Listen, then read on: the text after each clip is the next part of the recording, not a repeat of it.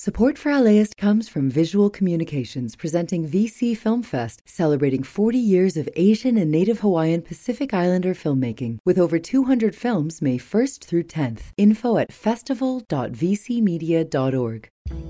I'm Austin Cross. Join me for LAist's new live event series with the James Beard Foundation. We Are Where We Eat will go behind the scenes of LA restaurants. The kickoff event is May 22nd. Tickets at laist.com slash events.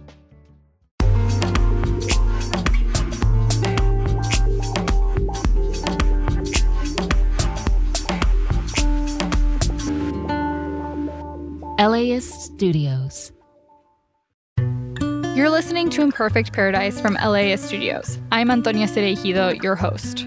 It's been a year since secret recordings of four powerful Latino leaders were leaked to the public, leading to a massive outcry and a demand for their resignation. Racism is racism, whether it's coming from a guy in a red MAGA hat or from the president of the LA City Council. It is unacceptable. Since then, the woman at the center of the scandal, former LA City Council President Nury Martinez, has not done an interview. Until now. Have you thought about why you said what you said? I've thought about that particular day, God, a thousand times, if not more. We're going to talk candidly to the people who were most affected by the secret tapes in a way that no one has really heard before. I got a call from a friend of mine who said, Hey, I need to talk to you. There's a secret recording of, of Nury and Gil and Kevin. You can't figure out what's happening. Like, did someone in the room make this recording? And then our board member sends me the text. Did you see this? And I'm like, oh, this is what people are talking about. Mono, monito, right? Um, monkey, little monkey. These are deeply racialized terms that are not at all innocuous. So, what I hear you saying is that you feel like this is something that happened to you, not something you did. No, that's not what I'm saying. That's coming up on Imperfect Paradise from LAist Studios. On a warm October morning in 2021, three men and one woman met in a squat, unassuming building in a working class neighborhood in the middle of Los Angeles. How are you? They sat around a huge wooden table, sipping coffee with cream and sugar. They started the meeting the normal way most meetings start, with some small talk. One of the men shows off a picture of his granddaughter for the others to see. She's so cute. I can't believe you're in the state of your life, by the way. Yeah. I'm a grandfather, and I have a 47 year old son and a two and a half year old little girl. But it wouldn't turn out to be a normal meeting. These were four of the most powerful people in the city of Los Angeles the head of a prominent union group and three LA City Council members. They didn't know it at the time, but everything they were saying was being secretly recorded. Thinking no one would ever hear them, for the next 90 minutes, the four Latino leaders, Union leader Ron Herrera, Council members Gil Cedillo, Kevin De Leon, and Council President Nury Martinez, would speak candidly using demeaning and racist terms about colleagues on the council, black political power, indigenous people, and even a child. All within the context of a meeting held to strategize how to advance Latino power in the city. It's for Latino strength eh? for the foreseeable future. And then, nearly a whole year would pass. That meeting would become indistinguishable from any other meeting in the memory of the participants. That is, until the audio was posted online, reporters discovered the tapes. And in October of 2022, their comments would be heard around the world. What a story this is. It's a bombshell. It's stunning. Martinez was heard making racist and vile comments against blacks, indigenous Mexicans. Nury Martinez called a fellow councilman's black child, quote, a little monkey. Suggesting the child needed a beatdown. They insulted Oaxacans as well. She referred to them as little, short, dark people. To say that this has rocked the city hall here in LA from its foundation probably is an understatement. Nury Martinez as she now finds herself the lightning rod in this. The city council tape leak was one of the largest political scandals in Los Angeles history. When people heard that private conversation, the city erupted into a frenzy of protests. Bye bye, Hey, hey. Ho, ho. Nury Martinez has got to go. Hey, hey. Ho, ho. Nury Martinez, whose comments caused the most controversy, went from being one of the most promising Latina politicians in the whole country to being the prime example of anti blackness and colorism in the Latino Latinx community seemingly overnight. Scandals are like tornadoes. They hit with sudden force and turn everything upside down. But in order for there to be a tornado, there needs to be key atmospheric conditions, like the right combination of warm and cool air and wind speed. And so, like a tornado, the city council tape scandal didn't come out of nowhere. There were simmering tensions, both political and personal, a contentious mayoral election, and a national reckoning on race. The scandal has blown over.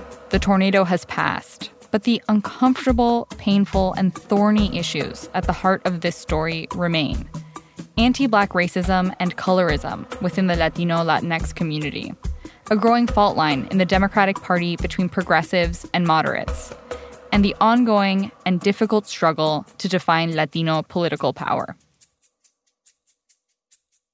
It's been two years since the tapes were recorded, a year since they were released to the public. And in the time since, Nury Martinez has not spoken about what she said on the tapes. My name is Nury Martinez, and it's spelled N U R Y. And how do you introduce yourself? As a former council president of the Los Angeles City Council. In this first episode, we're going to start with the scandal itself as a way of understanding what Nury actually said and why people were so hurt. The words she spoke were so full of cruelty and anger and pain and caused anger and pain. Then we'll explore the tension between what Nury was known for before the scandal, being a champion of working class immigrant families, and after. We've seen reflections of leaders who look like us, who are supposed to represent us, making decisions that totally throw our communities under the bus. And we'll press Nury to answer for what she said. Do you think there's an anti blackness problem in the Latino community? I don't know. I'm Antonia Cereijido. This is Imperfect Paradise, Nury and the Secret Tapes. Part 1 The Scandal. Support comes from Visual Communications presenting VC Film Fest, celebrating 40 years showcasing Asian and Native Hawaiian Pacific Islander filmmaking, featuring over 200 works ranging from narrative film, documentary films, photo exhibits, and new media. VC Film Fest honors our beloved elder cultural workers, linking them to present and emerging artists to empower communities and challenge perspectives. May 1st through 10th in Little Tokyo and in Long Beach. Info at festival.vcmedia.org. Hi, I'm Tracy Thomas, host of One for the Books, and we are back for another round. This is clearly an NPR audience. yeah, I think they're so smart. Just, what the hell? My guests this time are actor Vella Lovell and author Amanda Montell, whose new book, The Age of Magical Overthinking, is out now. Join us on May 15th at the Crawford Family Forum for book talk, trivia, and hot takes. Tickets can be found at laist.com slash events. We're back. You're listening to Imperfect Paradise. Let's start with just if you would introduce yourself and say your name and what your position was at the time that the tapes leaked. My name is Mike Bonin, and I am now a retired member of the Los Angeles City Council and sometimes podcaster. And at the time the tapes came out, I was in the last few months of my nine and a half years representing the West Side on the LA City Council. Mike Bonin is white, in his 50s, with closely shaved white hair and wire rim glasses. And he is the person whose name most came up during the secretly recorded meeting. The whole recorded meeting was more than 90 minutes long, and we're not going to go through every single thing that was said on the tapes. Instead, we're going to start by focusing on the parts of the tape that got the most attention. And I think of it as three distinct types of tape. First, direct racist and prejudiced insults. If you've heard anything about the tapes, you've probably heard about how Mike Bonin and his son Jacob, who is black, were described by the people in the meeting. Where were you when you first heard about the tapes? Hmm, yeah. So I was in Massachusetts when I first heard about the tapes. My family's from Massachusetts, and it's where I grew up, and I was there for the funeral memorial service of a, a friend of mine. I stayed a few days after to hang with my family, and on that Saturday, I was at my parents' house getting ready to go into Boston to go see a concert. And I got a call from a friend of mine, an activist in LA, who texted me saying, Hey, need to talk to you. There's a secret recording of, of Nury and Gil and Kevin. Gil Cedillo and Kevin De Leon were the other city council members on the tape. And I'm like, oh, you got my interest. And so he said, no, this is really bad and it's about you and it's about Jacob. So I need you to sit down. Mike's son Jacob was eight at the time. Mike decided not to listen to the tapes just yet because he was on his way to see British folk singer Billy Bragg. While Mike was at the concert, the LA Times was putting together their breaking story about the tapes. Mike's name first comes up about a half an hour into them. A warning the upcoming clips use derogatory and explicit language. It's difficult to make out the whole conversation clearly, so I'll be repeating some lines from the tape.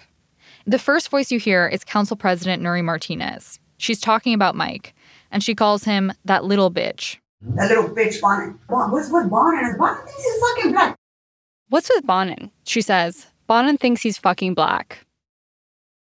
Everyone on the LA City Council is a Democrat, but there's a spectrum of how progressive they are. Mike Bonin was one of the more progressive city council members. And at the time of the recordings, he was frequently fighting with the more moderate members of the council, including Nury. This next voice is Kevin, who of the three was the newest to the city council. He says, You know, there's four blacks on the city council. You know, there's four blacks you know, Yeah. on, on the city council. At the time of the recording, there were only three black city council members in LA. Nury responds, Four blacks? Yeah, Bonin. Four blacks? Yeah. Bonin. A couple of minutes later, they bring up Mike Bonin's son, Jacob. Mike and his husband, Sean, adopted Jacob in 2016. In the tapes, the city council members accuse Mike of tokenizing Jacob, saying Mike uses his son as a political prop. It starts with Kevin saying, his kid, he adopted, and Nury responds, he's black, yeah. This kid, the one here, That's kid. Yeah. Lo trae así during Black History Month, lo lleva al council y lo pone acá en el, remember, lo trae it's an accessory. Nury says that Mike brings his son around during Black History Month y lo pone acá, that he places him like this, as an accessory.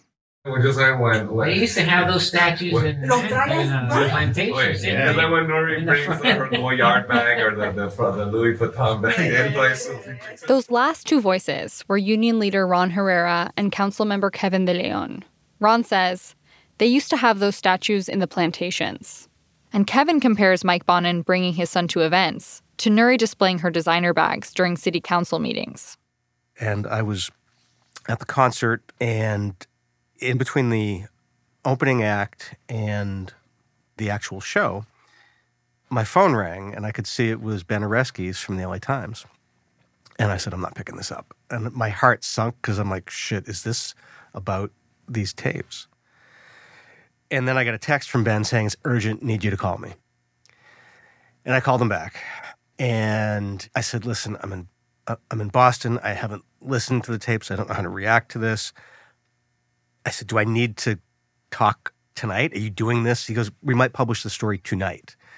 And so I need you to respond. And so I was at the concert, and Ben is texting me excerpts from the tapes over the course of an hour. And I'm trying at the same time to come up with a reaction statement. I was really imploring them to stay off the stuff about my son. Say they attacked me, say something vague. They made racially disparaging comments. This next part of the recording includes the specific line that gets quoted the most in the coverage of the tapes. Nury tells a story about being on a float during an MLK Day parade. She was invited by former City Council President Herb Wesson, who is black. She was on the float with Mike and his son Jacob, who was just under three years old.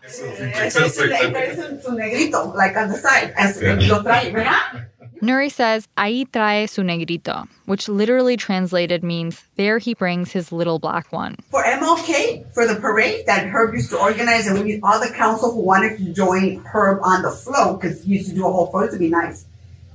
Bonin would be like, "Hey, Nury, are you going to the MLK?" Eh, well, Herb invited me. Yeah, I'll, go. Okay, I'm bringing whatever the kid's name is. I'm like, it's like the oddest thing. It's like black and brown on this float, and then there's these this white guy with this little black kid who's misbehaved. And then a little while later, Ben called me back and he said, I'm sorry to do this to you. Our Spanish language reporters have been listening to the tapes more carefully, and there's more. Uh, she called your son a monkey. Nury used the phrase parece changuito, which translates to he seemed like a little monkey. Nothing you can do to control him. Parece changuito. And I'm just like, oh my God, I'm over here trying to parent this kid. I'm like, you can't do that. I said, no. It's me and Karen Bass on the floor trying to fucking check this little kid. Karen Bass today is the mayor of Los Angeles. She's black, and at the time she was on the float, she was a congresswoman representing South LA. And we're all looking at each other because we're the three women on the floor. Like, who's gonna fucking? This kid's gonna tip us over because he's literally hanging on the rails. We can't let him let him off because the, the, the spectators will beat his ass. Yeah. They're raising him like a little white kid, which I was like, this kid needs a beat down. Like, let me let me take him around the corner and then I'll bring him back. Yeah. That's kind of when I lost it. I was livid that she talked about beating him down. I was beside myself when I heard, you know, the the specific comments about Monkey and Louis Vuitton and all that shit. I was with my buddy in Boston and I was talking to him on the way home from the concert. And he's like, You shouldn't even say anything. He said, It's so disgusting. He said, You don't need to say anything. Anyone who reads this is going to think this, this person is incredibly vile. The other specific insult on the tapes is directed towards indigenous Oaxacans. It comes later in the conversation when the four are looking at a map of the city of Los Angeles. Nury asks, Esos Koreatown? And Gil responds, Yeah, that's called K Town. Why not? So what's hers? Yeah, that's called K Town. Yes. I see a lot of little short, dark people. Yeah, puro, puro Oaxacan. Puro Oaxacan Koreans. Gil's basically saying the whole neighborhood is full of Oaxacans. He jokes Oaxacan Koreans. Not even like Kevin, little ones. Gil's referring here to Kevin's mixed Guatemalan and Chinese ancestry. Nury says, I don't know what village they came out of. I don't know what village they came, how they got here, but tan feos. Están feos. They're ugly. So those were the two specific and hurtful prejudiced insults. The second type of tape that caused outrage has to do with resentment towards organized black political power and black city council members. They bring up LA District Attorney George Gascon. He's a progressive prosecutor who was elected in the wake of the murder of George Floyd and has been trying to end mass incarceration in the city. Nury says, fuck that guy. He's with the blacks. So you'll start seeing them line up. Isaac was the first. Later in the tapes, they talk about Councilmember Mark Ridley Thomas, one of the three Black City Council members. At the time of the recording, Ridley Thomas had just been indicted on corruption charges. On the tape, Nury wonders whether or not he's going to resign, which would open up the seat in his district for a Latino candidate. His district in South LA used to be majority African American, but over time it became majority Latino. If he resigns and the African Americans look at this as a hostile takeover because he's gone, they'll have to figure that shit out because politically they're going to come after. Yeah, but Nury says if he resigns and the African Americans look at this as a hostile takeover because he's gone, we'll have to figure that shit out because politically they're going to come after us. This next voice is Kevin De Leon. He says, Can I say something right now? Can I say something right now? This is what I call the, it's the, ¿cómo se llama that, the movie, uh, the, the Wizard of Oz effect. The Wizard of Oz effect. When you're at the side of the curtain, it's like this big voice. It sounds like there's thousands of it. And then when you actually pull the curtain, is that you see the little Wizard of Oz. Kevin is saying that the voice of African Americans sounds louder and more powerful than it actually is. It's unclear if he means politicians or constituents or both. Then Ron Herrera, the union leader, brings up a hypothetical population of 100 people who are roughly half Latino, saying he thinks Latino politicians in LA are in a strong place. You got 100 people, right? 52 of them are Mexicanos. I feel pretty good about it.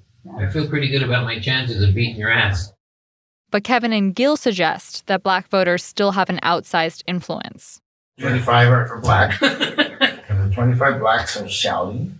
They shout like they're 250. That's Kevin saying if there's 25 black people, they shout like they're 250. They're also frustrated by what they perceive to be a double standard in how black and Latino politicians are treated when they get into trouble. They bring up Mark Ridley Thomas's corruption scandal again. They think he's getting better treatment than Jose Huizar, a former council member who was indicted a year earlier also on corruption charges. Jose is Mexican American. Nury says to the room, they didn't think twice before judging Jose. It's unclear who they are. They didn't think twice before um, judging Jose. I know. We went after him right away. Kevin says they went after him right away. Jose Huizar and Mark Ridley Thomas would both later be convicted on corruption charges. Councilmember Marqueece Harris Dawson was one of the three black city council members at the time of the recordings.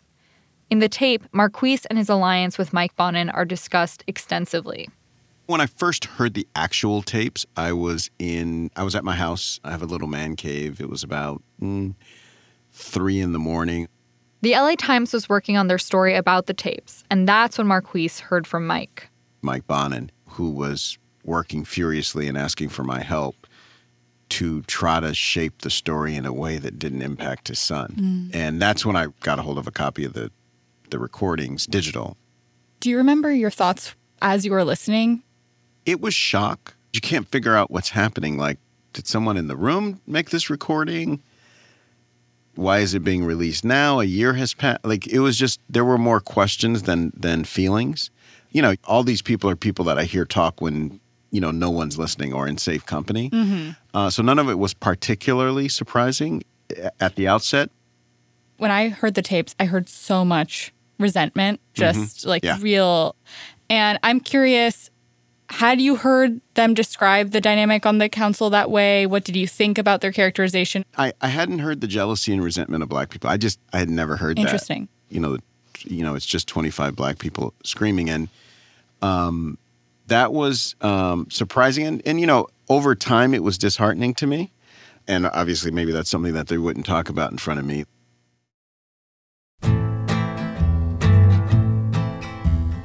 This brings me to what I think of as the third type of comments on the tape.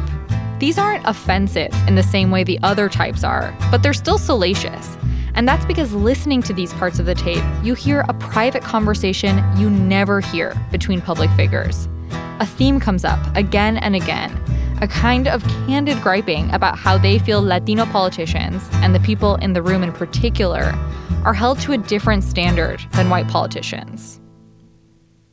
In one part of the conversation, they're talking about an event that Kevin held at the Walt Disney Concert Hall after he was sworn in as a state senator in 2015. It's a fancy place to host a party, a public building that was designed by the renowned architect Frank Gehry. The event cost $50,000 to put on. It was your anniversary this weekend. Facebook reminded me that I was at the at the Walt Disney Hall That was Oh, years October ago? fifteenth, yeah. when you were doing your little Swearing, party. swearing yeah. Which, by the way, that swearing in ceremony, you the got shit Latino- for. I got shit all over for it. And a month after my thing, in November, Zev Yaroslavsky had a black tie, red carpet event at the Walt Disney Concert Hall. You What did the press of say? What did the press say? Shh. Kevin is talking about how a white politician had a retirement party at the same venue shortly after him, and the press didn't write about it. That's why I don't have parties because of you. Because- No, I'm serious. But you know what? I'm like, we can't celebrate our own our own No, you can't. You can't have a party. But you know what? because we'll become, you know, No, you can't have it. You can't have it. But you gotta have it to have it at El Pueblo on Rivera Street. Olvera Street is a landmark in downtown LA that's been preserved to reflect what the city looked like when Los Angeles was still a part of Mexico in the early 1800s. It's the kind of place tourists put on a wide brimmed sombrero and pay to take a picture on a donkey statue. You have to have it at Roosevelt High School or Pacoima. That's what, because that's what they expect us to be at. Pacoima is a mostly Latino working class neighborhood where Nuri grew up. Can have it in Pacoima right there by the What? swap meet. Yeah. Just without the swap meet. And you They're complaining that the media expects Latino politicians to have their parties in working class Latino spaces, not in fancy buildings designed by famous architects. Which, Marqueece Harris Dawson told me, is a legitimate complaint.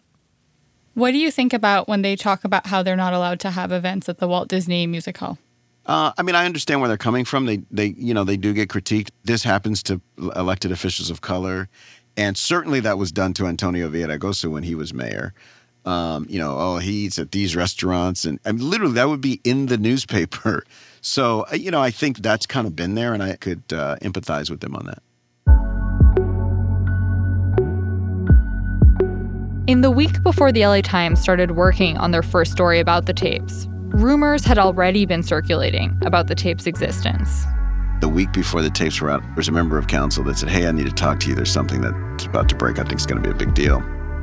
Then another activist came and said, There are these tapes. These people are going to have to resign. Someone had posted the tapes onto Reddit weeks before, but they didn't get much attention until someone on Twitter posted the Reddit link and tagged journalists from multiple outlets, including the LA Times and Knock LA. I was like, you know, really like, you know, activists get a little worked up sometimes. I just thought it would be like a lot of other stories. But then, the LA Times published their story. I thought I was like the doors are blown off now. It's it's this story like no one's controlling the story at this point. That's coming up after a quick break. Selling a little or a lot? Shopify helps you do your thing, however you cha-ching. Shopify is the global commerce platform that helps you sell at every stage of your business. From the launch your online shop stage to the first real life store stage, all the way to the did we just hit a million orders stage? Shopify's there to help you grow. Whether you're selling scented soap or offering outdoor outfits, Shopify helps you sell everywhere. From their all in one e commerce platform to their in person POS system, wherever and whatever you're selling, Shopify's got you covered. Shopify helps you turn browsers into buyers with the internet's best converting checkout. 15% better on average compared to other leading commerce platforms. And sell more with less effort thanks to Shopify Magic, your AI powered all star. Shopify powers 10% of all e commerce in the US. And Shopify is the global force behind Allbirds, Rothy's, Brooklinen, and millions of other entrepreneurs of every size across 175 countries. Plus, Shopify's award winning help is there to support your success every step of the way. Because businesses that grow, grow with Shopify. Sign up for a $1 per month trial period at shopify.com slash paradise, all lowercase. Go to shopify.com slash paradise now to grow your business, no matter what stage you're in. Shopify.com slash paradise. Support comes from Visual Communications, presenting VC Film Fest, celebrating 40 years showcasing Asian and Native Hawaiian Pacific Islander filmmaking, featuring over 200 works ranging from narrative film, documentary films, photo exhibits, and new media. VC Film Fest honors our beloved elder cultural workers, linking them to present and emerging artists to empower communities and challenge perspectives. May 1st through 10th in Little Tokyo and in Long Beach. Info at festival.vcmedia.org. Welcome back to Imperfect Paradise. I'm Antonia Cereijido. You're listening to Nury and the Secret Tapes, Part 1. The LA Times published their first story about the tapes on a Sunday, October 9th, 2022. Almost immediately, people gathered outside of Nury Martinez's home. People were protesting, they were chanting, and they even blasted parts of the tape over a speaker. Resign! Resign! Your racist comments are out of line! Resign! Resign! Your racist comments are out of line! Headlines and snippets of tape started to travel across group chats and social media timelines. Oh my God, that, uh, it's not funny, but suddenly I started getting a text. I embrace you. I support you. I hope you're feeling okay. Sending you a hug. This is Odilia Romero. She's the co founder and executive director at Cielo, which is an Indigenous woman founded and led organization that advocates for Indigenous people's human rights. Odilia started getting texts about the tapes before she actually knew what they were. And then our board member sends me the text. Did you see this? And I'm like, oh, this is what people are talking about. I'm getting all these like hugs and love. And the board member said, Are you okay? And I said, oh, Yeah, I'm okay. And she was very shocked to my response, like, I'm okay. Like, I'm not going to go under the covers and cry. It shows what we've always known as indigenous people that the, the other Mexicans have always discriminated against us. Many Indigenous and Afro Latina folks were not actually surprised by what they heard on the tapes, but rather they saw the tapes as proof, evidence of an issue they felt was often sidelined. We've always knew this is how they talk about us. This is how Mexico talks about us. This is how Latinos talk about us. Professor Tanya Hernandez was also getting pinged by her colleagues. My inbox was flooded with everyone wanting to let me know uh, what had been disclosed. And I think because by that point, many people knew that this was a topic that I've done, you know, deep research on. Tanya had just published a book about anti Black bias in Latina communities. And suddenly, she had a perfect current example of the problem to point to what the uh, audio tapes opened up now was just how systemic and much of a pattern across the communities that this actually is. That is the message that Latinos, uh, Latine, Latinx can also harbor anti-Black bias and sentiment. Meanwhile, politicians at all levels started to call for the resignation of everyone heard on the tapes. Both individuals running for mayor here in the city of Los Angeles are asking all three council members to simply resign.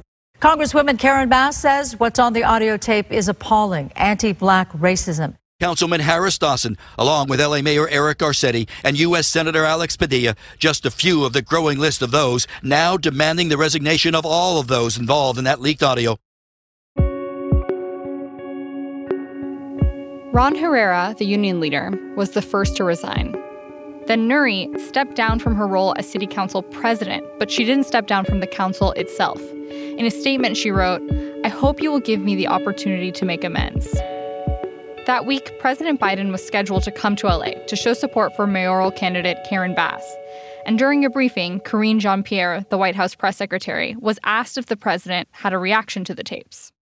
Look, the president is glad to see that one of the participants in that conversation has resigned, uh, but they all should. He believes that they all should resign. The language that was used and tolerated during that conversation was unacceptable and it was appalling. Uh, they should all step down. Two days after the story broke, LA City Council was set to meet in person.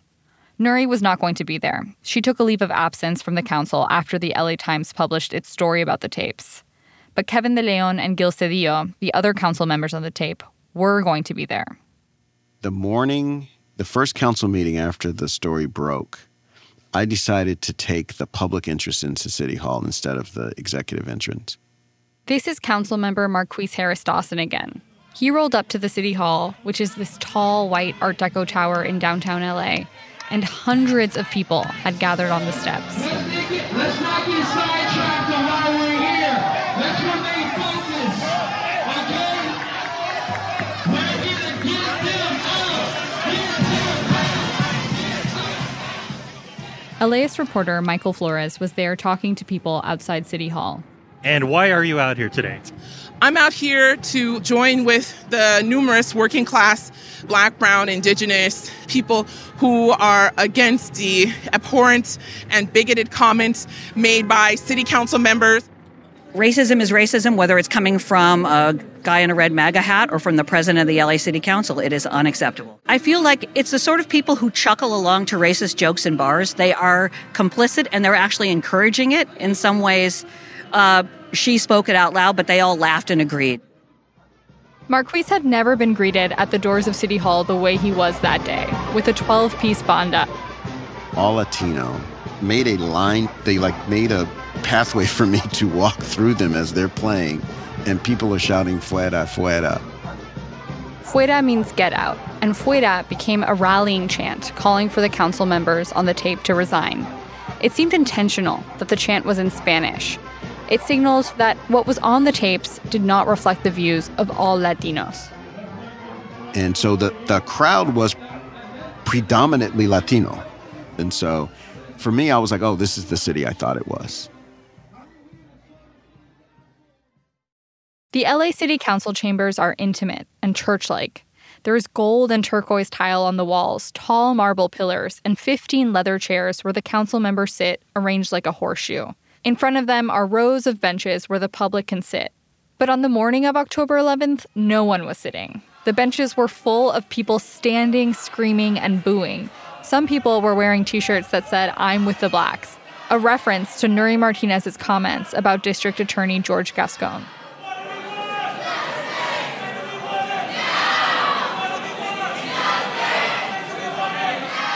Nithya Raman was one of the first council members to take her seat. I was sitting there listening to people chanting and protesting in the audience, and I got a text from a friend of mine. Her friend was in Ethiopia for work. And she was like, Hi, I'm watching you on the New York Times homepage where the LA City Council meeting is being live streamed. Watching the live feed, you see Nithya seated at the start of the meeting. Mike Bonin, who had returned from Massachusetts, is already seated too. He's holding his head in his hands. Kevin and Gil are nowhere to be seen. I needed my staff to keep Kevin and Gil away from me. I did not want them to have a photo op moment of coming over to apologize in front of cameras. Then you see council member Mitch O'Farrell try and fail to begin the council meeting. Good morning. There are a there are a lot of people here that need to be heard today. We are going to have a meeting today. It will happen. Now, it can happen with everyone in the room. It can happen with everyone in the room or or we can have a meeting without any of you in the room. As he's speaking, Kevin walks in and sits down. He looks out at the crowd as people begin pointing at him and screaming.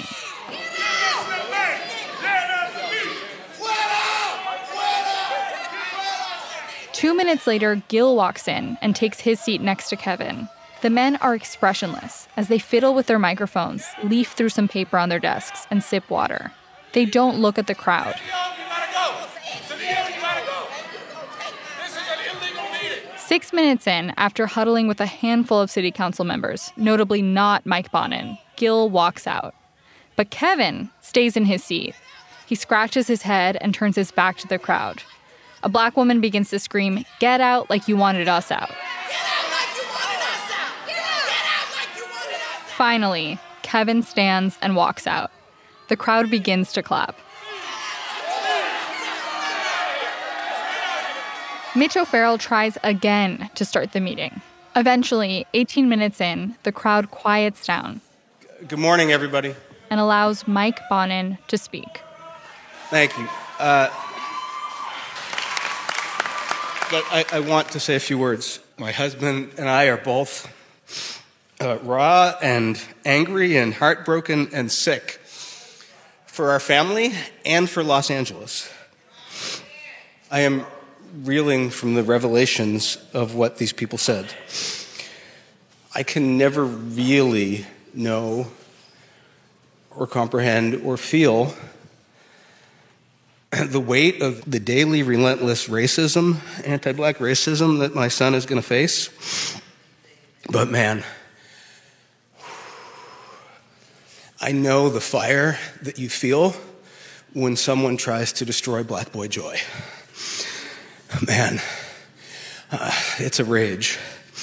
And you know, my husband and I were both raised at a time when, as gay men, we didn't think that we would be married or that we would be allowed to have kids, or that we'd be allowed to have a family, uh, because our relationships and our families were considered illegitimate. Mike ends his speech talking about what he sees for LA's future. Ugo, I see the incredible promise of that coming in Los Angeles a, a, a powerful, heart led, multiracial crop of young progressives who are determined to build coalitions The power is there, and the heart is there, and the fortitude is there. And I have more than hope. I have, I have faith that that can happen. Thank you.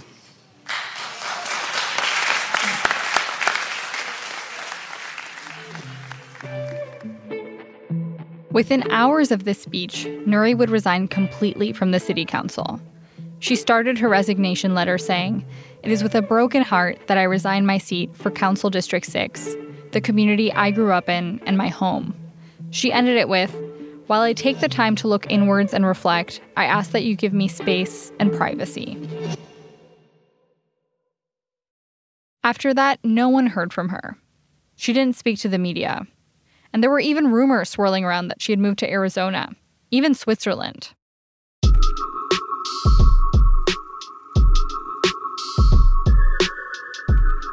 Many in the city don't want to hear from Nury. Her words on the tape tell them everything they need to know.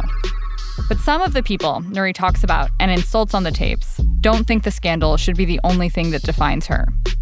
This is Marqueece Harris Dawson. It's hard for me to take an hour and a half of a recording against everything else I've known about them. Even Mike Bonin said something similar. Nury was like my partner on so many things. She was an incredible voice on, on so many issues economic justice and low wage workers. I want Nury to be remembered for more than this moment. Nury's story tells us a lot about the history of political power in Los Angeles. And to really understand the scandal and the painful issues it raised, we need to understand that part of the story too. How she grew up, how she rose to power, and what life experiences informed her policies and leadership style. She spoke like she was raised in Pacoima. And anyone that was raised in Pacoima, they all sound like they're raised in Pacoima. How did she rise to the top of the city council in the second largest city in the country? She was very blunt and, you know, held people's feet to their fire. And, you know, I mean, she's very brass. And what were the divisions in the council in the months leading up to the secretly recorded conversation? Then our relationship at different points deteriorated and it got pretty low. And now that she's had a year to think about it, does she understand why people are so upset about what she said on those tapes? What did you mean by when you called them tan feos? Oh my goodness. Nury may be out of office, but her constituents, the people who supported her, are still a vital part of our city. What should Latino political power look like? Is it really about preserving Latino power or is it about preserving the power of the people who are in the room? It was about preserving Latino seats in general. That's next week on Imperfect Paradise. Listen to new episodes of the podcast every Wednesday or tune in on Sunday nights at 7 p.m. on LAist 89.3 or LAist.com.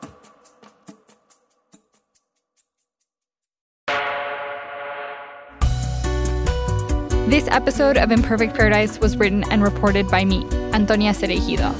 Catherine Mailhouse is the executive producer of the show, and Shayna Naomi Krochmal is our vice president of podcasts.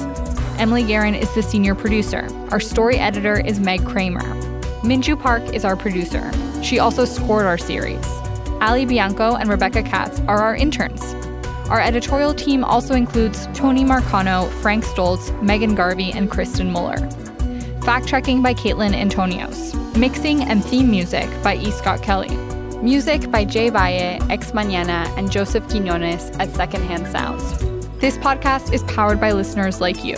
Support the show by donating now at laist.com slash join. This podcast is supported by Gordon and Dona Crawford, who believe quality journalism makes Los Angeles a better place to live.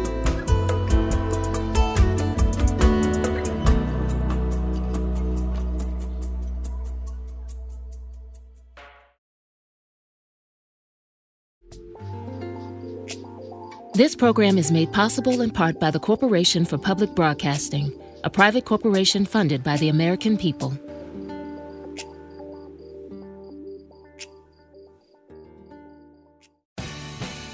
The LAist Spring Super Sweeps is happening now. You can win amazing prizes while supporting your source for local fact based journalism. One lucky grand prize winner will get to choose a brand new Lexus or $25,000 in cash. Other prizes include an electric bike from Juice Bikes and $1,000 gas gift cards. Your donation of $60 gets you one entry to win, and the more you give, the more entries you get. Donate now at laist.com slash sweeps.